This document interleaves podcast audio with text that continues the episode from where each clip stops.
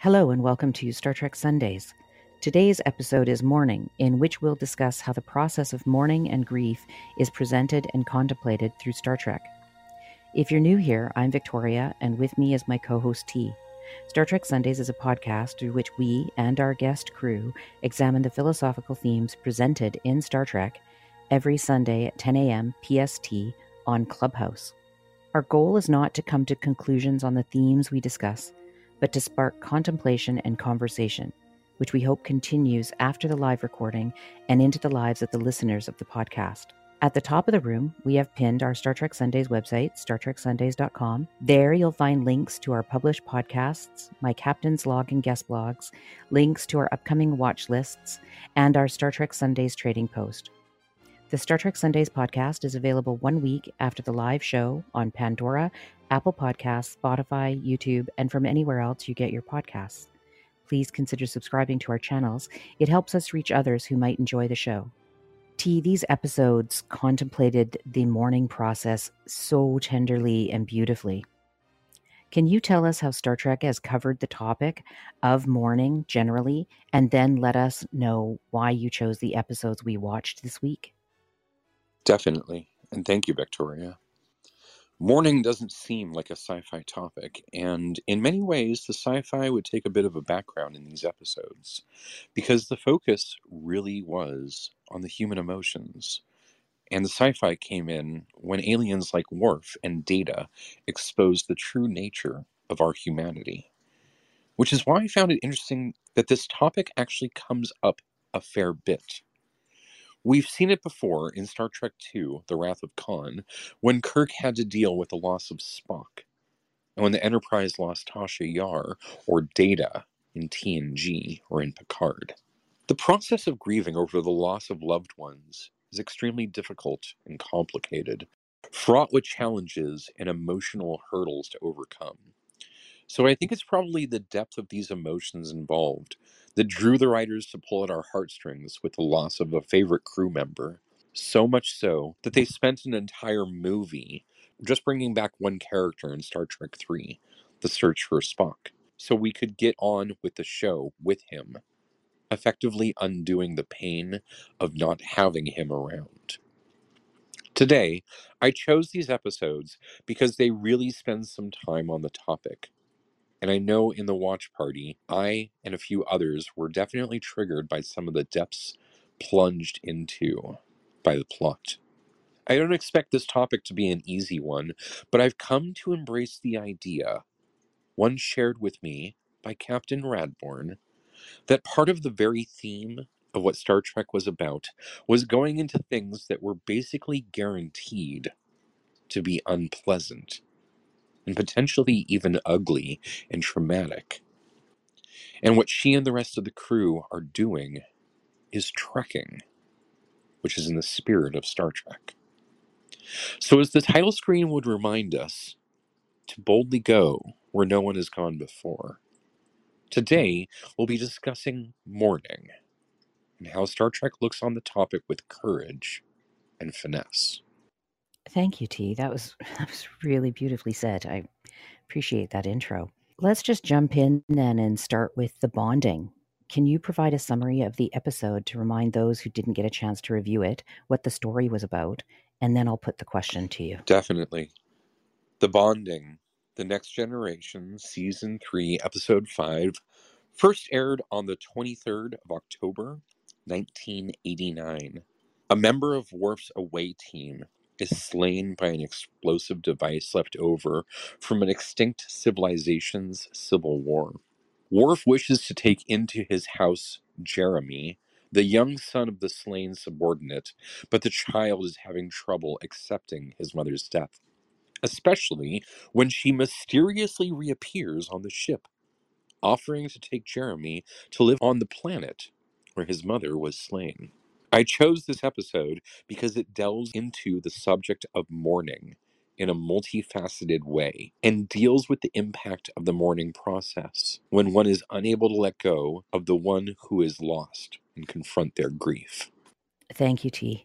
Yeah, the watch party was so good yesterday. There was uh, so many people there. It was awesome. And I found this episode in particular really cathartic. I've struggled for several years with grief as if I'm stuck in some part of the mourning process without moving further along. And some of the quotes from this episode really struck me in a way that I feel prompted me forward.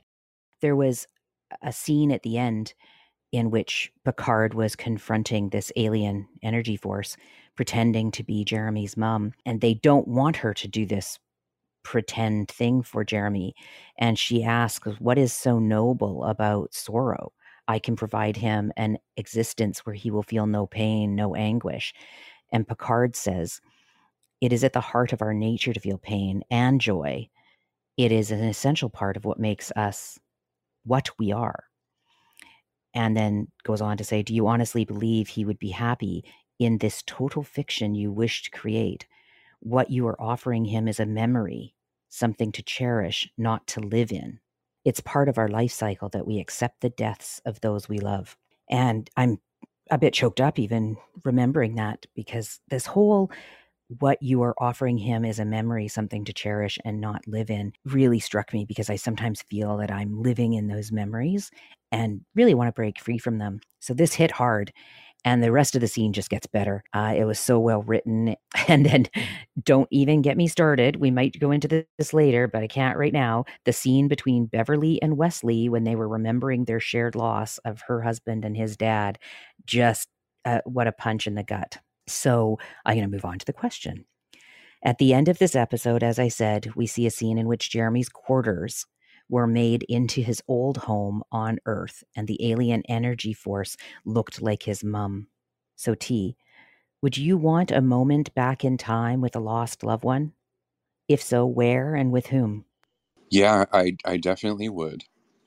And I, I have a number of great stories about my grandfather, and who built a, a workshop behind his house and then proceeded to build a plane out of wood and do all the electronics himself. He bought a kit, which is just, you know, blueprints, and, and spent seven years building this plane. And so we used to call him Grandpa Tap Tap, because he was always, you know, back in his shop hammering away.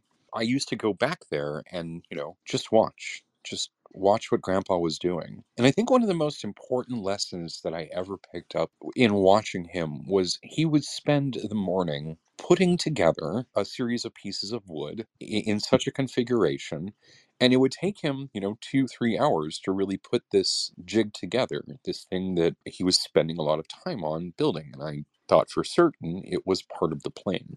And then what he did was he took this thing that he had been building and he used it to hold a set of other pieces of wood and cut them in just a certain way along a series of axes that left them cut out in a certain way. And then when he was done with this thing that he had literally spent the morning building, he tossed it aside. It was done. It wasn't part of the plane at all. It was, in fact, an example of meta-tooling. The idea where when you don't have the tool you need, you use the tools you have in order to make new tools. And I felt like this was such a profound lesson for me that later in life would be something that I applied constantly, like when doing programming. When you don't have the the library you need, you write the library you need. And then, you know, all of that code that was like in favor of getting that library written sort of gets thrown away.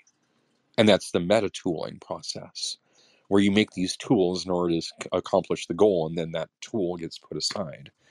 And, and I just, I, I it was such a, a, a deep and profound episode that I didn't really appreciate what it was that I was seeing at the time. He later went on to build the plane after seven years and fly it for ten more before he got brain cancer and died. But it was one of those things where I wish I could go back and really appreciate just how profound the lesson was for me. Oh, thank you, T. That's a really nice image. I feel similarly in some ways. I, I don't have a story right now to to tell, but a lot of my regrets have been about not being able to appreciate something at the time that I was there. And maybe that's just part of the whole human experience. So I really appreciate you sharing that. Thank you. Jamesy, thank you so much for coming up, and welcome again to Star Trek Sundays. I'm going to put the question to you. At the end of this episode, we see a scene in which Jeremy's quarters were made into his old home on Earth, and the alien energy force looked like his mom. Would you want a moment back in time with a lost loved one? Where and with whom? Yeah, I, I, I don't know. I, I could see that having a lot of utility, you know, going back to the place where you knew that person and um, being allowed one more interaction. I think I think I would get really caught up in it being the wrong last interaction. So maybe maybe we would just stick with kind of uh, the reality of it. So like I see the utility of it, but I think my my answer is actually no. Interesting. You know, when I was thinking about this during the show, I, I wondered it. I I think of so many memories where I'd want to go back and just be there so it's a little bit clearer. But then I also know like how flawed our memories are. And so I don't know if it would be as good as I think it was. And so I worry about that as well. So thank you for being so honest. I'll move on to Rachel. How about you, Rachel? Would you want a moment back in time with a lost loved one? And if so, where and with whom? Yeah, I, I'm having trouble deciding because I wasn't able to say goodbye to either of my grandparents on my mom's side. But I think I was closer to my grandpa than my grandma, so I guess I would pick my grandpa. But he used to um, take me, like before, when we were allowed to still talk to our family in the place I grew up, he would take me, they would take me to Arizona every um, Thanksgiving, and my grandpa would just like put me on the counter, like he would cook all the time from scratch. So he would put me on the counter and he would like talk about what he's doing and how he's making it. And that I always loved that interaction with him. And so I was eleven when he passed away. And I wasn't even allowed to go to the funeral. And it's always something that has bothered me that I couldn't say bye to him. So I think I would go back to the old house they used to live in and go and meet him in the kitchen, and he would cook something for me one last time or something. That's what I think of. Well, I really like that. I, I like the way you ended that, because I, I thought in some way you might have said that you would have liked to have been to his funeral or something. And for me, it's about thinking of a time that's almost mundane that I want to share with somebody. Like, you know, I lived with my grandmother for uh, several years after high school, and we'd eat dinner together, and then we'd play cards all evening. We played this game called Spite and Malice, and she never let me win. If I won, it was my own doing. And so there's lots of really kind of grand times in my life that I'd like to experience again, but maybe in a new way. But with that, I'd be happy just to sit in that old little kitchen and play cards again, right? Like, yeah, it's sort of interesting. Even if it was fictional, like if I had a holodeck or something, I might want to do something like that. So thank you for that, Rachel. Babs, how about you? Would you want a moment back in time with a lost loved one? And if so, where and with whom? Um, I actually, I kind of agree with Jamesy. Um, I haven't lost any people close enough to me for me to go, yes, this is somebody I need to spend time with again. Um, I also look at it as, you know, kind of like what Jamesy said, I cherish the moments that I had with those people, and going back and reliving it would more than likely, it would make me ruminate again. It would make, it would, it would cause another depression, right? Because it's a, I ha- I got to relive this happy moment again, and I'm never going to have it again. You know, so eventually I might get to a point of cherishing that moment again, but it would take a lot of time, and I'm not sure if I'm ready to put, my, I would be ready to put myself through that trauma. So, uh, yeah, I think I would say no on that, actually. I think that actually shows a lot of wisdom in terms of recognizing the, the reality of the situation. And I think that it was actually Steve um, yesterday who talked about Uh, the problem with moralizing these events and saying, you know, what if they could have lived, rather than dealing with the fact they didn't, and how that that sets us back, right? Um, and I think that your what you are saying, you know, shows a lot of emotional maturity and wisdom in terms of these are the decisions that I made, and now I have to live with them. And I don't think I want to go back and revisit them. That that's not part of who I am. So props on that, Babs. Absolutely. So when T and I were talking about what we wanted to put out to everybody, the topic of switching on and off emotions came up again, which we talked about with Data and his emotion chip. I had said that if I had a switch to turn off specific emotions, would I, you know, would I use it? And what I said was like, yeah, maybe I'd want to turn off the bad ones, but I don't want to turn off the good ones, right? And so it's it's almost like you flipped that script, Babs, and like you can't, I, I don't know, I'm, I'm just thinking this out because what you said was, I thought it was quite profound as well, is that to have those moments back, it takes me back in time. And then I'd come out of playing cards with my grandmother, say, and then realize I don't have that anymore. So I'd have to really prepare for that event. So yeah, I, I don't know if I'd want to do that now. But this is great contemplation, everybody. Thank you for being so honest. Uh, how about you, Marcus? Would you want a moment back in time with a lost loved one? And if so, where and with whom? I think I was, if I was going to do that, it would be um, my mother, um, who passed away when I was about nine years old. But I would probably say that I would only do it at the end of my lifetime. At the very end, it would be nice to see her again. And the way I feel about it is that when she passed away, you know, your your mother is the person that kind of like brings you, well, if you have a, if you have a positive mother, I suppose, you know, who can do this for you, um, bring you that comfort, you know, when you're scared or when you're sad, you know, they, they kind of bring you back to um, peace. And for uh, many, many years, um, I felt like that was missing from my life because she, she had passed away and she couldn't bring me that, that, that peace anymore. And because I lost her when I was so young, you know, um, I hadn't quite developed that ability in myself. So I felt this lo- loss for a long time. However, overcoming that made me recognize that my peace is found inwardly and that I don't need anyone or anything to bring me peace. And that inward peace that I have now is that same peace that she brought me. And that's the thing that I missed. I missed the peace that she she brought to me. And now that I have that, it's the same thing. So I kind of feel as close to her now as I did when she was alive. So I don't feel like I need to see her. I don't need to see the form of her to bring that that back for me. But if it was an option that I had, then I would say at the end of my life, it would be nice to to see her again. Thank you, Marcus. Yeah, I think that's really smart. Yeah, thank you for sharing that. Appreciate it. Ashley, how about you? Would you like to answer the question? Would you want a moment back in time with a lost loved one? And if so, where and with whom? Um, I struggle with this a lot. Um...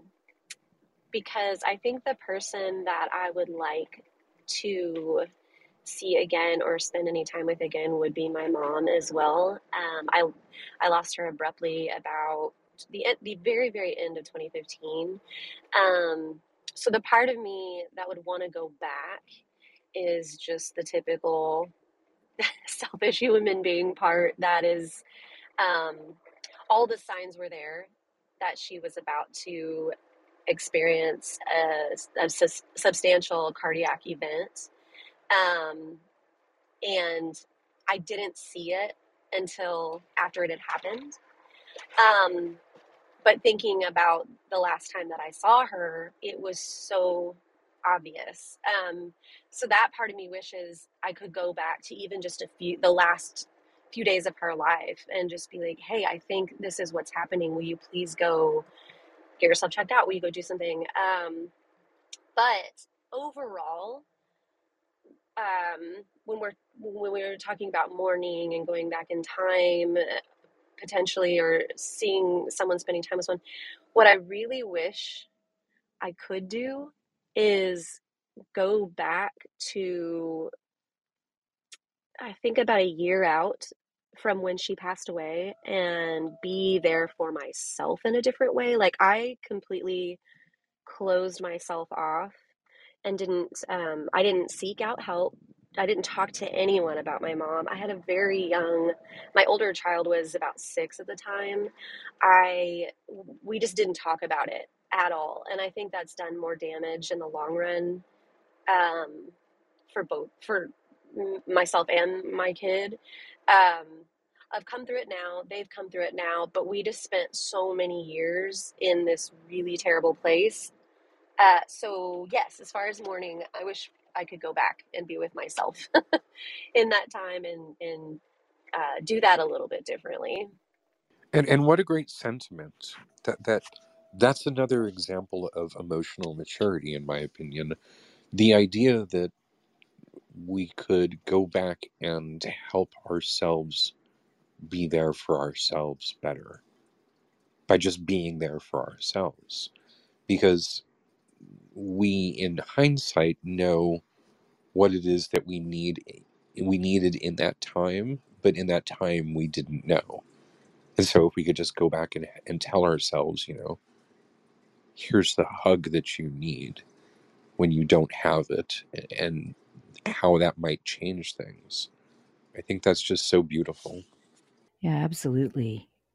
In this episode, it was clear that Picard was saying that the scene that the alien energy force was making was fiction. And yet the force was prompted to do this to soothe the pain of the child. And so if we look at this, we do this when we have to reparent ourselves. If we didn't have substantially good parents and we need to get over something from our childhood. And in some way that's fiction, but in that moment, there can be some healing. So perhaps in this scene in, in Star Trek, there might have been just a break. Sometimes we just want a break from the grief, right? And for this kid, I was feeling it. Like he was in his house on Earth, petting his cat. Like sometimes life is just difficult and we just want a break from it. So for that, that was interesting. But you, but like Picard said, you can't live there. It can give you a break from something, but But then you come back and hopefully you're healed a little bit more from it and can move on. So really, these shares are just absolutely beautiful. Thank you, everybody. Gela, would you want a moment back in time with a loved one? And if so, where and with whom? So I had a professor who met me when I was fifteen and very troubled. And he talked to me and he let me talk to him. And he was the first person in a long time who I felt I could talk to him about like my most uh, strange, like existential questions. And he wouldn't look at me like I was crazy, like everyone else did. We became very close and I used to come to his office every other week on a Sunday and we would um, read and study uh, Jewish philosophy and theology together. Toward the end of his life, I fell out of touch with him for a couple of years. And shortly after my daughter was born, I, I called him up and he was so happy and so excited to hear from me. He said, "My friend Gela, when are you coming to see me?" And I said, "Well, let me arrange with Sarah, your wife, to schedule a visit maybe after the holidays." And that visit never happened. And I just really wish I could have a lunch with him and talk to him and ask his advice and tell him how much I love him and how much I appreciated him and everything that he did for me when I was younger. That's it. Yeah, that, that's always like my grandfather who took me up in that plane that he built and, and let me fly. I, I was like, you know, fifteen, sixteen. Let me grab the stick and do a turn. And, and it was something that I wish I could go back and thank him too. Thank you, Gela. That was, that was really beautiful. And if there's one thing that I, I could say is, I bet he knew that you appreciated it. I know that you may not be able to feel that now, but I've been able to reconnect with some of my own teachers and, and they, they know, they know when we need them, they know that's why they give us their energy and stuff. So it's a really beautiful story. And I'm really glad that you had that experience with him. So Steve, welcome to the stage. At the end of this episode, we see a scene in which Jeremy's quarters were made into his old home on Earth and the alien energy force looked like his mom. Would you want a moment back in time with a lost loved one? And if so, where and with whom? Yeah, so part of that, I kind of feel like um, has to be parsed out more specifically. Like, if we're talking about reliving um, the past with this individual, I can appreciate the nostalgia that I would feel from it, but it wouldn't be half as important to me as getting the opportunity to have experiences with a lost loved one that were not had before they passed away. My uh, grandmother on my mother's side, she was the closest uh, thing during a, a small, short period of my life, uh, like my preteens, tween years, where she was the closest thing to a second parent that I had. Um, she moved in with me and my mom, and uh, the two of them actually worked for my uncle in the same office. It was really great for me in that I didn't feel as neglected or alone uh, while she was there. And she related to me and my, you know, debate, uh, loving nature um, and philo- philosophical nature a lot more than my mom did. When she passed away, it was really hard on like my whole family. And I think if anything, if we're talking about going back and experiencing the past that I had with my grandma, I'd more so want to do it just so that I could let my mom, who definitely holds on to the past a lot better than I do and would benefit a lot more from the nostalgia factor, I'd want her to be able to have that experience back with her mom. That's really sweet. Thank you, Steve. How about you, Christy? Would you want a moment back in time with a lost loved one? And if so, where and with whom? The person that I would most like to spend time with would be my grandfather, who died when I was very young. I, I think I was maybe eight or nine. I would want to see him um, as he was. I would like to like have a conversation with him. And of course, knowing what I know now versus being eight or nine years old. And just, it, I would just like to experience um his energy and, and him as a person, because I never really got to know him because I was so young when he died. And um, and that's that's that's the way I would answer the question. Thank you. Thank you, Christy. T, any thoughts on what's been shared today so far? Yeah, I mean, the whole losing our loved ones is just really hard. I'm remembering the times that I spent playing croquet and playing croquet on my fa- on my grandfather's lawn, and the time that he, you know, spent setting up the, the hoops and teaching my sister and I to how to hit the balls and the, the whole nine yards. So your reflections are bringing back my reflections, and I'm just sitting here thinking, yeah, I wish there was a way to go back and thank everyone for their contributions. There's so so many layers to this, and, and I know that I've often talked about my grandfather with you all because of Star Trek, because the first time uh, I had watched Star Trek Next Generation, as everybody knows, and then I didn't really watch the series after that, and I remember going to visit my grandfather. I used to go uh, visit him every six weeks and stay the weekend with him, and I remember seeing Seven of Nine on the T V and saying, "Hey, Granddad, I didn't know you liked Star Trek." And he's like, "What's not to like? Look at her," right?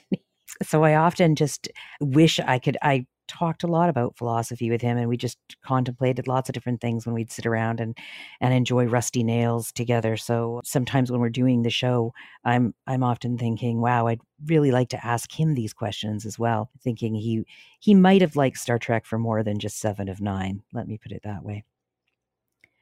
This is Star Trek Sundays on Clubhouse. Our regular show is Sunday at ten a.m. P S T. To be notified of future shows, please join the club on Clubhouse and our mailing list at Star Trek Sundays dot com. Today, we're discussing mourning. Before we move on to Hero Worship, T, can you tell us what we have coming up for next week's podcast and watch party? Definitely. Coming up on Sunday, February twenty-sixth, is Nostalgia, starting with Relics from The Next Generation, Season six, Episode four, first aired on the twelfth of October, nineteen ninety-two. The Enterprise discovers a ship that crashed on a Dyson sphere more than seventy-five years prior, with a single survivor suspended in the transport buffer, Captain Montgomery Scott. Scotty finds himself in a world that has passed him by, and he pines for the time when he didn't feel obsolete. Followed by Trials and Tribulations from Deep Space Nine, Season five, Episode six, which first aired the fourth of November, nineteen ninety-six. When temporal investigators arrive on Deep Space Nine, Cisco recounts how he and the crew of the Defiant traveled back in time to the twenty-third century to prevent the assassination of Captain James T. Kirk during the original Enterprise's mission to Space Station K seven. Thanks, T. I am really looking forward to this, and it'll be a nice light episode. I mean, we'll have some reflections, obviously, when we deal with relics and feelings of maybe missing out on what's new and exciting, or, or longing for the old days. But these ones will be a bit lighter for sure. So I really appreciate the curation, and I'm looking forward to the watch party and hope everybody can come to that. I think it'll be a laugh a minute as we sort of not only take a step back into the original, but then go even further back into the original series and, and recast the entire crew. I think it'll be a blast. Yeah, absolutely. Yeah, I'm really looking forward to that. So let's move on to Hero Worship. Can you provide a summary of the episode to remind those who didn't get a chance to review it what it was about? And then I have a question for you. Absolutely. Hero Worship, The Next Generation, Season five, Episode eleven, which first aired on the twenty-seventh of January, nineteen ninety-two. The only survivor of a wrecked ship, a child named Timothy, copes with the loss of his parents by imitating his rescuer, Data, taking on the persona of an android incapable of feeling human emotions, trying to avoid dealing with his pain and feelings of guilt. Meanwhile, the crew investigates the cause of the wreck, about which the child appears not to have been truthful. I chose this episode because it illustrates the phenomenon of shutting down emotionally and losing one's sense of identity when dealing with a devastating loss or trauma. It also touches on a tendency in children to feel responsible for things over which they have no control, including the death of loved ones. Thank you, T. That was a great summary. One of the notes I took from this one was about the child Timothy having to rebuild his identity. That was said specifically in the episode. And this is something we all have to do after a loss, and having to figure out who we are again without the reflection of ourselves from the view of the person who died can be daunting. In this episode, we see Timothy emulate Data in order to deal with getting over his loss. Can you think of a role model for helping you to get over something that has been helpful in the past? Yeah, I think that Star Trek captains have been helpful, starting with Kirk, who dealt with the loss of Spock.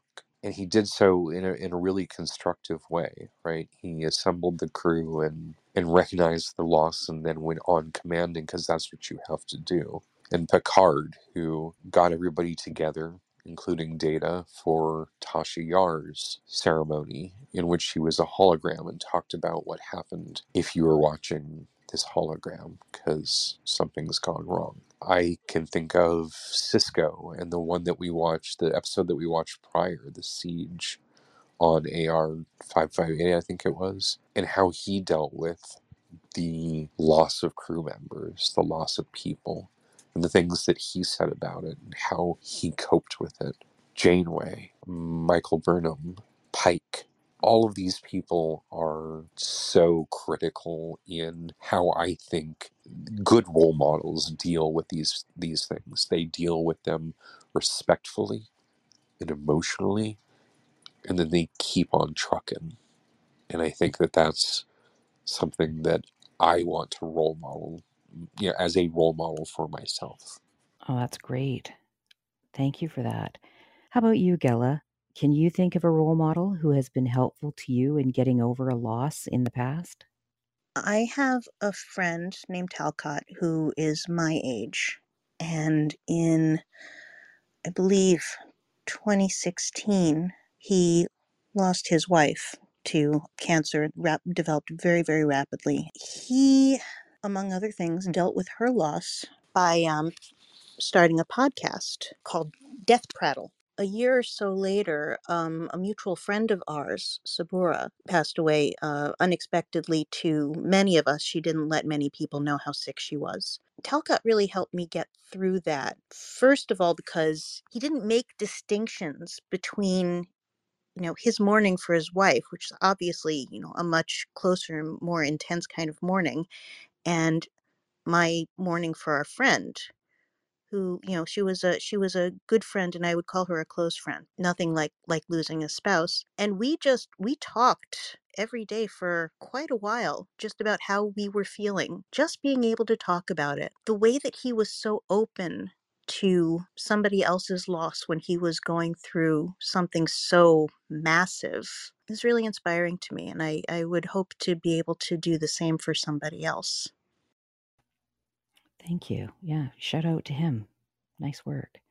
Thank you for that share. T, any thoughts so far before we move on? Yeah, I just want to uh, appreciate how beautiful that uh, all of these shares are. That share, the, all of these shares. I mean, these are, they've definitely got me pretty choked up. So I, I really appreciate the, the work that we're doing here. Yeah, trekking ain't easy. So Marcus, how about you? Can you think of a role model who has been helpful to you in getting over a loss in the past? Yeah, I think I've thought of one. To me, getting over a loss from the past is a journey back to yourself. It's difficult for me to pry those two things apart. And somebody that did that for me was this absolutely amazing, lovely guy. His name was Roger. And he's like a Caribbean man who did kind of like sh- shaman practices. And if I ever let, like expressed a trouble to him, he always kind of looked at me in this way that he, you know, saw through me and, and knew something that I didn't know. Like he could see me in a way that I, I couldn't see me. And he would nudge me in little ways to think about what I was saying differently. And I didn't always understand at the time, and I would be confused, but I was intrigued enough to keep going and to know that whatever it is he, he knows, I wanted to know. He didn't have anything. He had a car, and he didn't have a, a home or anything. He just travelled up and down the country doing ceremonies for people and pretty much lived on the hospitality of other people. And he was the happiest guy I've ever met, still is. Uh, big smile all the time, calls everybody love. What he has is something so valuable. Out of all the people in, in my life, he has really been a role model to me and helped me get to that place that would ultimately allow me to let go of these people I've lost in the past. And I can't pry those two apart. Thank you. Yeah, that's that's awesome. He sounds incredible. I, I just Thank wanted to, to point out that something that Marcus said there, I always appreciate Marcus. Marcus is a deep thinker about these things. What he said there was getting over someone is a journey back to ourselves. And it caused me to think about that, because at first I was like, okay, well, that's an interesting phrasing. But when I really gave it thought, I realized that there was more to that. There was really uh, an expression of trying to figure out how to continue, how to be ourselves, even though we're suddenly not ourselves. We're suddenly with this loss. And then how to re how to reintegrate ourselves into the world. And and make that journey back to ourselves. So I thought that was just, that was really brilliant and beautiful. So thank you, Marcus. Absolutely. Ditto. So how about you, Babs?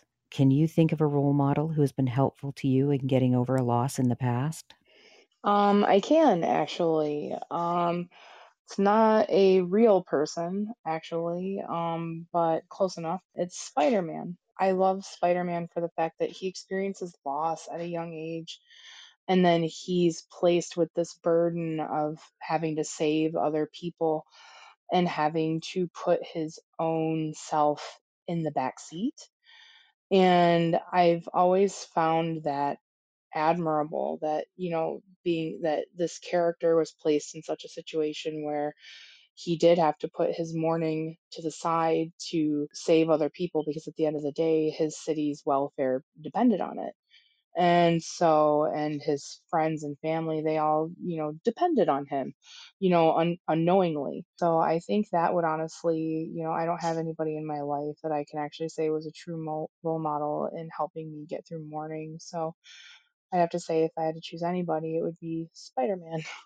I, I think that's perfect, because I think that a lot of these characters are written in order to be role models for people who might not have role model humans in their life. So that's great. Thank you for bringing that up. Just like T uh, brought up the, the captains, right? Jamesy, what about you? Can you think of a role model who's been helpful to you in getting over a loss in the past? Uh, a very big qualified kinda. I, I take to grieving kind of the same way Bruce Lee takes to martial arts. Uh, study everything and, and keep what works. Uh, lots of anthropology classes, lots of interest in ceremonial and burial practices, grieving the dead, that kind of stuff. Um, I'm I'm really compelled to to tell a very short story. Um, my my father died the day before Thanksgiving, uh, quite quite a few years ago. Um, so like don't, don't feel the need to jump in. Um, but I, uh, I was in a managerial position at a job where I knew I was going to be working alone the next day. So I made the decision to go to work because being alone was what I wanted. And part of my routine was to raise the flag. So I, I kind of went out with the flags and a cigarette and waited for the appropriate time and then raised the flag and And then uh, lit up another cigarette, and it, there was this this sensation of being in the world without my father in it. Um, the the breeze was cooler, the sun was warmer, there was higher contrast in the leaves and the trees, and in no way do I mean to say that the world was a more beautiful place. It was just new. I was experiencing the world in a very new way. Um, and that was, you know, w- without without my father in it. You know, I've definitely had that experience with regards to seeing the world with more contrast in it. Uh, was when I was in my motorcycle accident about a year and a half ago, I spent twenty-eight days in the hospital and had seven surgeries and, you know, still don't have the use of my right arm. And after that twenty-eight days of just staring at the white walls of the hospital with the T V sort of up in the upper right-hand corner, when I finally got home, and it was a very painful experience to get home, all of the green plants looked ridiculously green, and all of the red brick looked incredibly red, like just crimson. And I'm looking around now and I'm not seeing the same thing. The colors look a bit duller. But at the time, my whole experience, like I was just so grateful to be home, that my whole world was was transformed by the emotional impact of what had just happened. So I, I appreciate what you're saying, Jamesy. Really beautiful shares, everybody. I really appreciate how vulnerable everybody is when, when we talk about these things. And it really makes me feel like I am trekking with all of you and on a journey of discovery about each other, ourselves, the world, all of that. So I really want to thank you. I do want to touch on this role model thing for a minute. I've had lots of role models in my life, and I've talked about my grandparents, and they've been role models in some ways, and people here on Clubhouse and other friends have been. And I think that sometimes it's nice just to do a shout out when it's happening. I'm prompted to do this because we talk about the things we didn't say to people. And um, I'm trying to make a practice of saying things to people before it's too late and all of that. One role model I have right now is not an elder of mine. It's you, Marcus, and you are helping me. Sometimes I think you know it, but sometimes maybe you don't know it. But I'm trying to learn how to have healthy attachments to things and to get rid of the unhealthy attachments and to detach from things that I don't need to be attached to. And part of that is a process through mourning. When you lose people, you hold on to their things and their things aren't them. But you feel like, or I feel, that you might forget them maybe, or I don't even know what it is because I, I talk to other people about it. I'm like, you're not going to forget your mom. Get rid of the thing, right? But I find I, it's hard for me to do it. But your patience and the journey that you've been through and how you share has really impacted me. So I just wanted to share that now, just in case I don't get another chance to say that you are a role model for me, Marcus. So thank you very much. Bless you. Thank you very much, Victoria. It means a lot to me. So anybody want to talk about some Star Trek? The pilot episode of Deep Space Nine is like my go-to for this like processing grief thing when the the wormhole aliens are reminding Sisko that like he's the one that keeps bringing him here, like he exists here. They're not they're not taking him here. Um, the, the way other people were talking about Spider-Man and Batman, I think that episode has probably had the most profound impact on me when it comes to uh, processing grief. I think that um, for me, it's the end of Star Trek two, The Wrath of Khan, where the whole crew is lined up and they put Spock in the torpedo, the pho- the photon torpedo casing. Same, um, you know, casing, no warhead. It's just Spock, right? And they launch him onto the Genesis planet. And just the, just the way that Kirk deals with the crew, It it just, that really stuck in my head for how these things are dealt with. There's something about ceremony that does me in. And I think it's because we need that, you know, whether it's in a film, Star Trek, right? There was even, it wasn't even a death, but when Worf was leaving in an episode we saw recently to go off and, and do the thing he needed to do in, with the Klingons. And everybody was giving him some, you know, reverence as he was leaving the Enterprise. It always feels like a, well, heavy feels, a punch to the gut in some way. And I wonder exactly what that is, but the, the whole ceremony of something showing people respect in some way. And I don't know, maybe it's because we don't do it very often. Why is it so So special? I I don't know. It's, it's more stuff to contemplate, I guess. When you said the word ceremony, I immediately thought of, of that scene. And, you know, studying anthropology, like so many of these things are rites of passage, and death is, you know, another rite of passage. Yeah, I'm definitely sort of flashing back to the scene where Worf Uh, has a birthday. He's really depressed about it. And so the crew ends up assembling a holographic simulation of all of these Klingons who, you know, hit him with pain sticks as he walks down the line and how that makes him happy. And I, I just, you know, that ceremony is something that, you know, without it, he wouldn't be He, he wouldn't be who he is. He just wouldn't be happy, right?